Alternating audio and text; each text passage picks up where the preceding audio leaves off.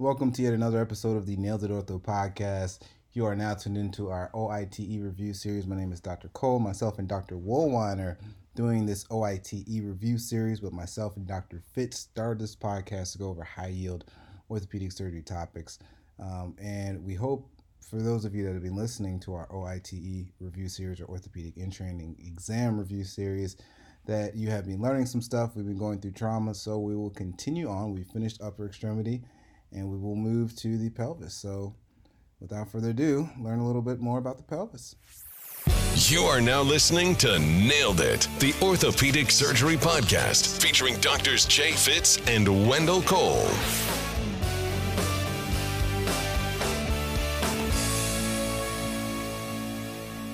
Hello, everybody, and welcome yet to a, another episode. This isn't really an episode; it's more of a review series uh, with the Nailed It Ortho podcast. And Today, we're going to talk a little bit more trauma. I'm Dr. Cole, one of the uh, hosts of this podcast, and I have a special co-host, Dr. Woolwine. Welcome, uh, welcome back, and are you ready to talk some more, um, some more OITE review and some more, some more trauma stuff? Oh yeah, let's uh, let's continue this and uh, go with the pelvis and lower extremity. Oh, this will be a good one. And uh, for those listening, if you're listening to this and you think that we have said something wrong or something incorrect, please feel free to reach out and uh, email us at nailedortho at gmail.com. Or if there's something that you felt needed to be covered, but we did not cover, again, feel free to reach up. out. We can yeah. start the uh, kind of pelvic pelvic ring and then move from pelvic ring injuries to uh, the acetabulum. Yeah, let's do it. So, um, I guess just just going back to the basics, straight anatomy, uh, and we're talking about the pelvis. Let's start with the pelvis. So, what are some of the ligamentous connections that kind of stabilize the pelvis? Yeah, so uh, uh, posteriorly, um, we have the kind of all important uh, anterior and posterior uh, SI ligaments. Um, which uh, of those the posterior are, are the strongest of that kind of posterior complex. You have the interosseous SI ligaments, and then also the uh, iliolumbar, um, kind of completing that entire com- uh, complex. And then um, what uh, what these are really responsible for are uh, kind of the rotational and vertical forces of the uh, pelvis as it's um, kind of taken through either an, uh, an anterior to posterior or uh, inferior to superior uh, force. And then uh, you also have the uh, sacrospinous ligament, which is a transverse band from the lateral portion of the sacrum to the ischial spine.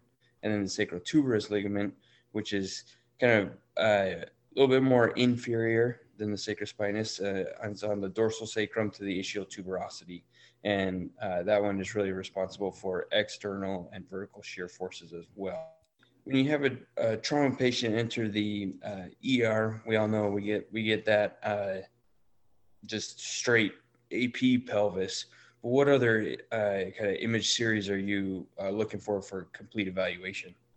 Yeah, so if we're trying to evaluate the the pelvic ring itself, so pelvic ring injury, not talking acetabulum injury, just like you said, we want to have that initial AP um, and then we want to have an inlet and an outlet view. So uh, an inlet view is going to have a caudal tilt. So the, the beam is going to be shot aiming towards the feet. And an outlet view is going to have a cephalic tilt or gonna, the beam is going to be aiming towards the head. And on the inlet view, uh, those are best used to evaluate the anterior posterior displacement of the SI joint um, you can also note any type of rotational uh, malformalities of the pelvis. So you can note if the pelvis is externally rotated or relatively uh, internally rotated as well. And uh, you know the inlet view is also used intraoperatively for your AP uh, placement of your SI screws. Again, so when you're looking kind of down that down that ring, uh, you know you, are looking in that you know if any if there's any displacement of the AP plane, you'll be able to see that. So on the outlet view, this is when you have a uh, a cephalic tilt. Um, this is going to be better used to evaluate for any type of vertical displacement of the hemipelvis. So you look at the X-ray, you see if one hemipelvis is, is higher than the others. You can also note uh, flexion of the hemipelvis. So you can look at the obturator rings. You can look to see if they're symmetric. You know, if they're not symmetric, there may be some clues that that um, that clue you in that there may be some type of a uh, flexion um, deformity of a pelvis as well. And this outlet view is used intraop for superior inferior placement of SI screws, which makes sense, you know, because you're looking for vertical displacement. That's one of the things that you can see on the outlet, versus the inlet is more for anterior posterior displacement. And also, at least I feel like in, in a lot of trauma centers, they always just get like ran through the CT scan. So you always have um, so a lot of trauma centers, you already have a CT of the pelvis, but if you have a pelvic ring injury, a CT scan can help classify and evaluate the sacroiliac complex. Now, um, what is since we're talking about the different views, we talked about the AP, the inlet, uh, we talked a little bit about CT scan, but just going back towards X-rays, what is the obturator outlet view, and, and how is that kind of used for for pelvic fixation? Yeah, so the uh, obturator outlet is obviously a combination of the uh, kind of obturator oblique Judet view, but also with that outlet uh, cephalic tilt that you're getting uh, that you just talked about before. And what that is really giving you is, is a good view of uh, the corridor from the AIIS or antero inferior iliac spine all the way to the PSIS uh, or posterior superior iliac uh, spine. And that's, you want to see that nice teardrop corridor uh, for use in uh, those like supraacetabular uh, pins for your X fix or your kind of the classic like LC2 screw. Um, and then uh, you can also use it to get the uh, superior and inferior placement for your anterior column screws or kind of coming from that uh, lateral superior acetabulum down the uh, superior pubic ramus. And uh, kind of the opposite of that is the obturator inlet view.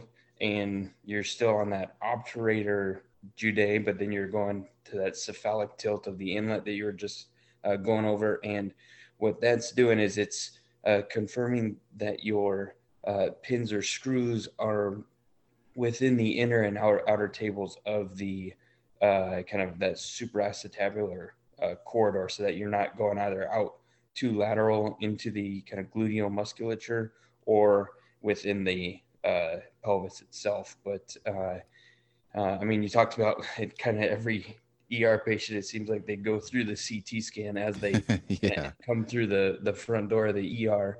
Um, what sort of things are you looking for on that CT scan? Yeah, so you know, learning how to. I remember the first time I was a med student, I had no idea what I was looking at a CT scan. But you know, one of the things that I've learned throughout the throughout my very limited experience is you want to just kind of look for symmetry on both sides, right? So you're evaluating the sacroiliac complex on both sides. You're looking to see if there's any widening on one side compared to the others, if there are any breaks in that anterior cortex of the sacrum. You want to evaluate that. Um, you can evaluate if there's any rotational uh, moment of one uh, hemipelvis versus the other. And, and other things you want to look at is, you know, the, the pelvis is a, a, a ring structure. So you always want to look for two areas of disruption. If you think about it, if you break one part of a ring, there has to be a disruption somewhere else in the pelvic ring in order for that that break to happen. So you always want to look for two areas of uh, of, of disruption. But on your sagittal recons, when you're looking at your sagittal slices, um, you can use these to evaluate for any kyphosis. Um, you can look for any fracture lines that may clue you into a U-shaped fracture of the sacrum. And you can also look at this view to help um, note any spine or pelvic disassociation. You can, again, you want to see like a smooth anterior uh, anterior cortical line of, of that sacrum. And on the other view, what we are talking about a little bit earlier, evaluating the SI complex, I, I, I failed to mention, but that, I'm talking about looking at our axials. Uh, but really, you want to look at all the views and, and, see anything that you can. And, and typically, this is done looking in the bone uh, window, but you can also look in the soft tissue window and see if there's any swelling. Um, uh, any any bleeds around uh, around the pelvis or around the bones. You can also look for any extravasation of contrast if there is a, a, a, CT scan with contrast. And if there's extravasation, that can kind of clue you into there may be something like an arterial bleed going on. And and you know, since we're going over, you know, the, the radiographic evaluation is is very important for uh, these pelvises and, and, highly tested. uh, we always hear about you know sacral dysmorphism. Kind of, Spencer, what what are some of the signs of sacral dysmorphism? I guess that you can see on some of these different um, X-rays. Yeah, so um, we actually have been starting to look a lot at sacral dysmorphism here in uh, Fresno in terms of how kind of prevalent it is in society and is it more common than we truly think. But what we're looking for, like on a on an AP pelvis, is um, if that upper portion of the sacrum um, is at the uh, kind of collinear with the top of the iliac crest, um, and then uh, you'll see it really at that kind of level of the uh, L5 disc and see some overlap of that uh, upper sacrum and uh, L5 uh, lumbar vertebrae um, at the top of the iliac crest. And then um, when you're looking at an outlet uh, pelvic x-ray, again, that outlet, like you uh, alluded to before, is really that true AP of the sacrum. Um, you'll see kind of the residual mammillary uh, processes in the sacral ala on the superior portion you'll see very large and Ill, irregular uh, sacral neural uh, foramen, and it won't look quite as uh, like nice and circular as a uh, non-dysmorphic sacrum. And then a residual disc space between the um, upper and second sacral segments. So you see kind of that sclerotic ring where um, on that outlet view where a residual disc is going to be at uh, S1 to uh, S2. And then when you're looking at the uh, lateral, um, you're going to have an acute alar slope. Um, and notably, uh, uh, it's going to really affect S1 more than S2. And um, I'll just keep going when we're uh, going through like a CT scan you're going to see that uh, kind of tongue in groove, uh, in quotation, uh, articulations. And the real important thing is really noticing for this for these patients with sacral dysmorphism is how you're going to fix them with their uh, pelvic ring injuries. Um, the S1 screws are typically going to be more uh, kind of steep and acute angles.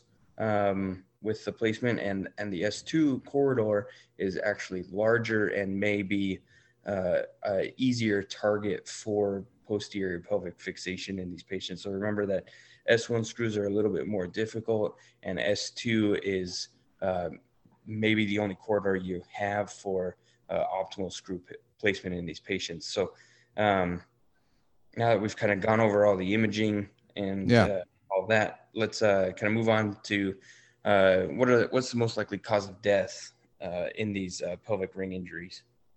Uh, most likely cause of death is going to be hemorrhage, uh, especially in those in those APC type injuries, which we'll get into in a bit. But hence, this is kind of one of the reasons why immediate application of a of one of those pelvic ring binders and external fixation, give or take a, a, whatever your institution does, is pretty much a standard because you want to decrease that overall uh, intrapelvic volume. But the most likely cause of death is going to be hemorrhage. Uh, what about what about in, in, in a lateral compression type pelvic ring injury? What is the most likely cause of death in that?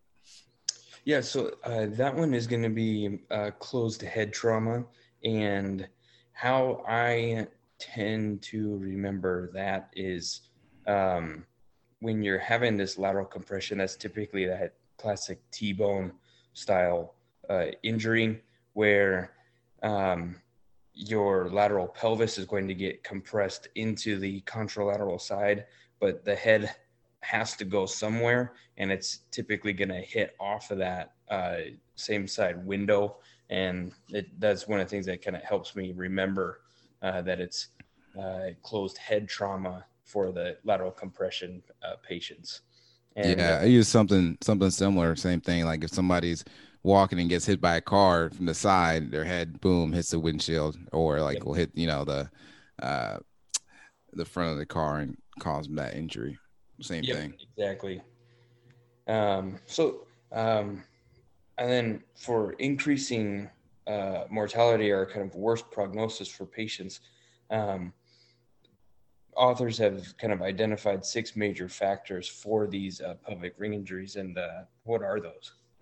Yeah, so you know some of the factors that increase mortality in patients that have pelvic ring injuries is number one, you're gonna have a systolic blood pressure less than 90 on presentation. So they come in hypotensive, their age is gonna be over 60. So again, our old patient that comes in that's uh, hypotensive um, patients that have an increased injury severity score. So, like you know, these polytrauma patients, these patients with the just like we're talking about with the head, uh, uh, with the head uh, traumas and and the pneumothoraxes, hemothoraxes, you know, multiple open fractures. It, the more injuries they have, the higher. Uh, the higher they have uh, as far as increased mortality. Uh, any open fractures, um, patients that need transfusion greater than four units, and any um, uh, patients that have an APC3 or, or kind of a wind swept pelvis. So, you know, overall, if you think about it, the old uh, patient that comes in that needs a lot of blood with open fractures, a lot of different, uh, a lot of different injuries, and, and they're hypotensive. That's the way that you can kind of think about all these. And the APC three, you think, you know, they, in my head, I'm like, man, you got they got really, really messed up. You know, they're um, yeah uh, for for for lack of medical terms, and we'll we'll get into it um, here. Actually, we'll get into it here next. What are some of the classification systems? Well, the, the two main classification systems uh, or schemes for for pelvic ring injuries.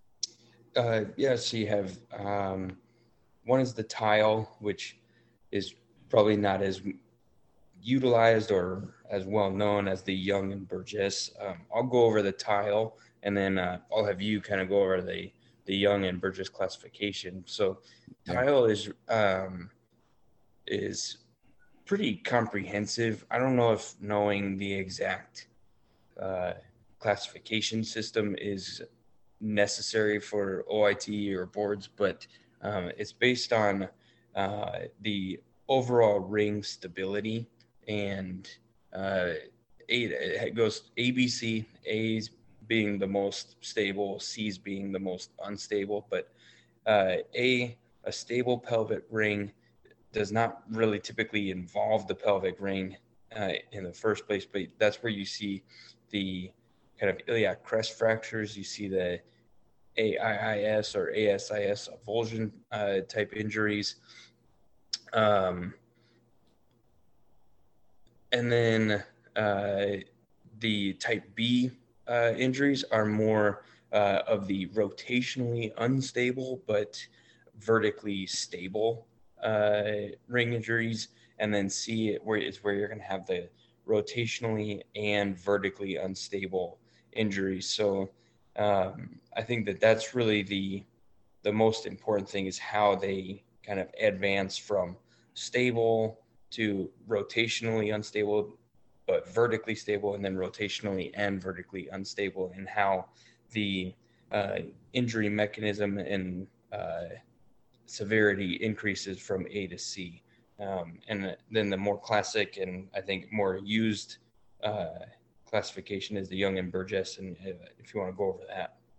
Yeah, you know that Tile classification. Just like you said, I don't know exactly how much it's tested on, but just based on kind of the stability of the ring.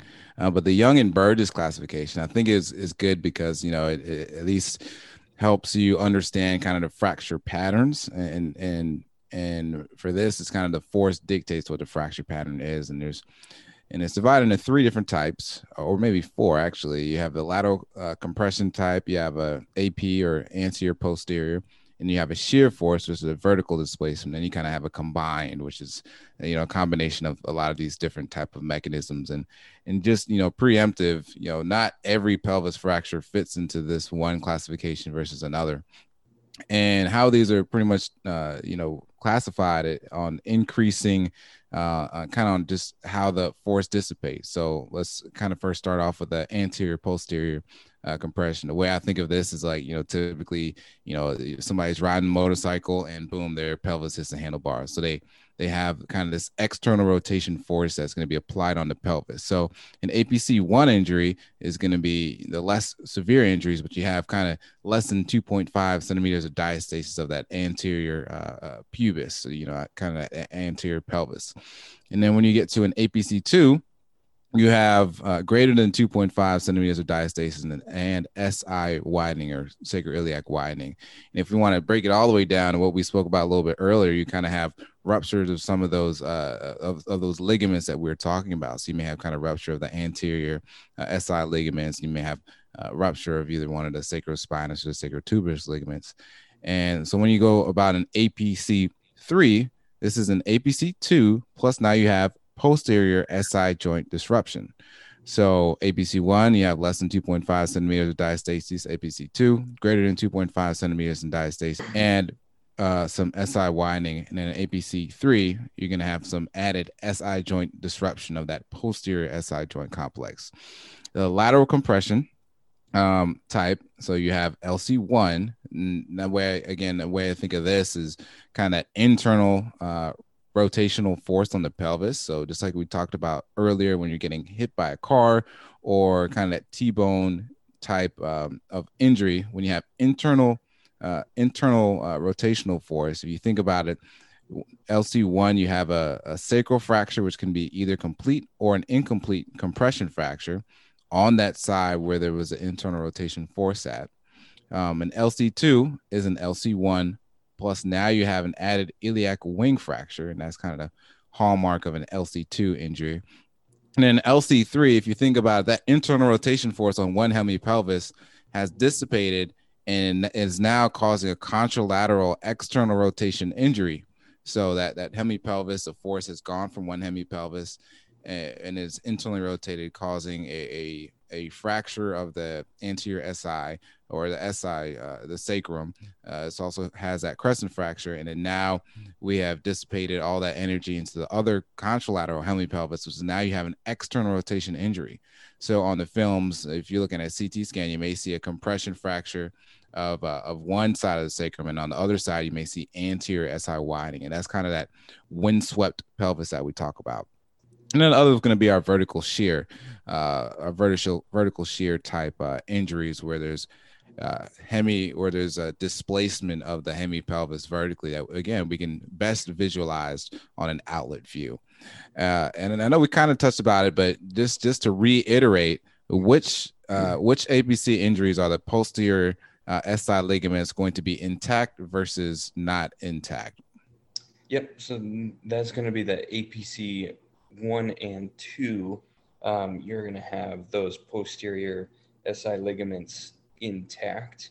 Uh, whereas in an APC three, uh, you're to have uh, the posterior ligamentous structures ruptured and uh, on a really on an X-ray for lack of another way to really describe it, you're going to look at that X-ray and really know like that is a wide open pelvis, that is something that is going to need that immediate binder placement or uh, some sort of uh, external fixation uh, device in the index procedure. Um, that will be tested on the OITE for sure.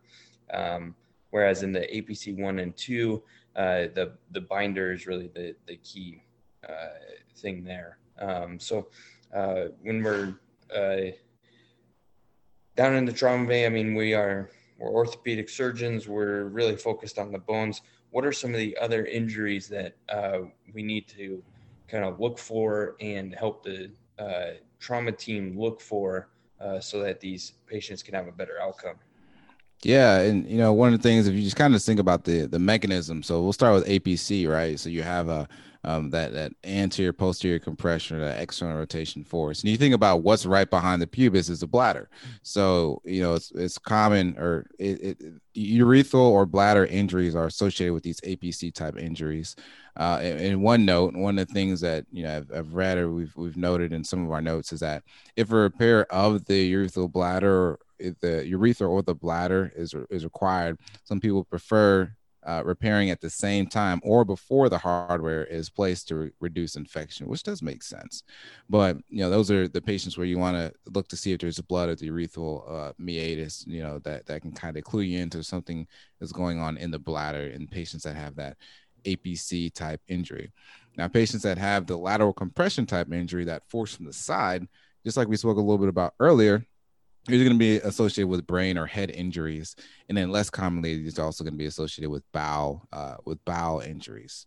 And one of the things to note is that women that have pelvic fractures, uh, you know, they have a history of a pelvic fracture in the past, have an increased risk for uh, needing a C-section uh, as well as dyspareunia, which is uh, not good. But you know that is something to note that women with a history of pelvic fractures have an increased risk for having a C-section and dyspareunia.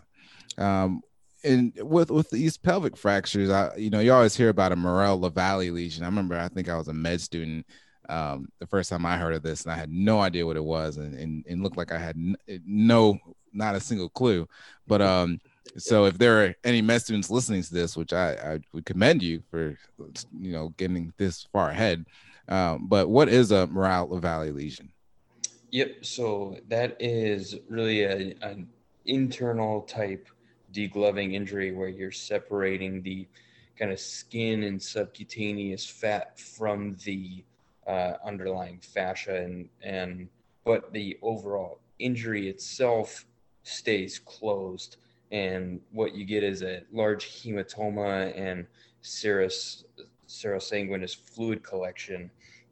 And uh, what the kind of big problem with that is, is it's you've kind of created this um, potential space and that is now turned into a fluid filled space and it has an increased risk of infection and um, unfortunately these tend to always always happen right where you need to do surgery. So whether that's uh, over the lateral hips and you need to either fix a uh, like a proximal femur peritrochanteric fracture or place your SI screws. Um, they they tend to always happen where you need to do your uh, hardware placement. So uh, for kind of decreasing your chance for uh, an infection after hardware placement, you tend to want to treat these in uh, more of a staged fashion. So, uh, I mean, stabilizing the bony injuries is important. So, either doing your external fixator or your definitive treatment and uh, doing a very thorough and uh, complete uh, irrigation and debridement. So, taking out any of that non viable fat, any of that non viable tissue, and uh, staging the closure or placing uh, multiple drains to help compress that potential space so that uh, hematoma and fluid collection uh, can't uh, form again and kind of cause a uh, breeding ground for bacteria right around where your hardware is. Um, and you've uh, kind of talked a, a little bit about this, but really uh, just because the OIT and the boards really love hitting on these types of points are what are the most common causes of death in uh, the different uh, pelvic ring injuries? Yeah, it's like you said, we're seeing a common theme here. You know, this is definitely things we want to cover multiple times so everybody understands these. But, you know, the most common cause of death in a patient that has an APC type injury is going to be shock, uh, and then followed by sepsis or ARDS or acute respiratory distress syndrome. But you know, shock is the most common uh, cause of death in patients that have an APC type injury, and in patients that have that lateral compression type injury, it's going to be brain injuries, you know, head trauma. So we spoke about getting hit from the side, having your head hit the windshield or hit the car. What are some of the goals with kind of acute managing, acutely managing these patients that have these pelvic injuries when they come into the ED? Uh, yeah. So um, pelvic ring injury, uh, uh, like you just talked about, definitely controlling the shock and the hemorrhage that these uh, patients are suffering from. So, uh, one is binder placement, and I mean, truly, yeah, the binder should be used for the more APC type injuries where you do have a widening of the pelvic ring, and uh, there is a kind of theoretical risk of worsening the lateral compression injuries. But I think if your default is a pelvic ring binder, uh, not many people are going to fault you for that. So you want to control the hemorrhage by placing a binder and creating a enclosed uh, space for that bleeding to uh, eventually clot off, and then uh, really stabilizing it as as soon as uh, you safely can do it in these patients. So whether that's an external fixator or whether that's anterior and posterior pelvic ring fixation, um, you want to just stabilize that pelvic ring and and cause a, that clot to stabilize so that they they don't re-bleed into the pelvis. Um, and I mean, we said this in uh, uh, a few uh, episodes ago, or a few of these review uh, episodes was the resuscitation process for these. So we have to remember that it, for blood platelets and FFP, we do this in a one to one to one ratio, and uh, we want to trend the lactate, we want to trend the base deficit, and trend their hemoglobin, uh, just to make sure that these patients are no longer in shock, and and then just to hammer home a few points that we talked about before, were um, the blood pressure not as important uh, and the urinary output is not as important as trending that lactate and base deficit and making sure that those uh, values are uh, trending back to normal so that we don't have a, a, kind of a compensated shock picture. We have a compensated uh, normotensive uh, picture for these patients. And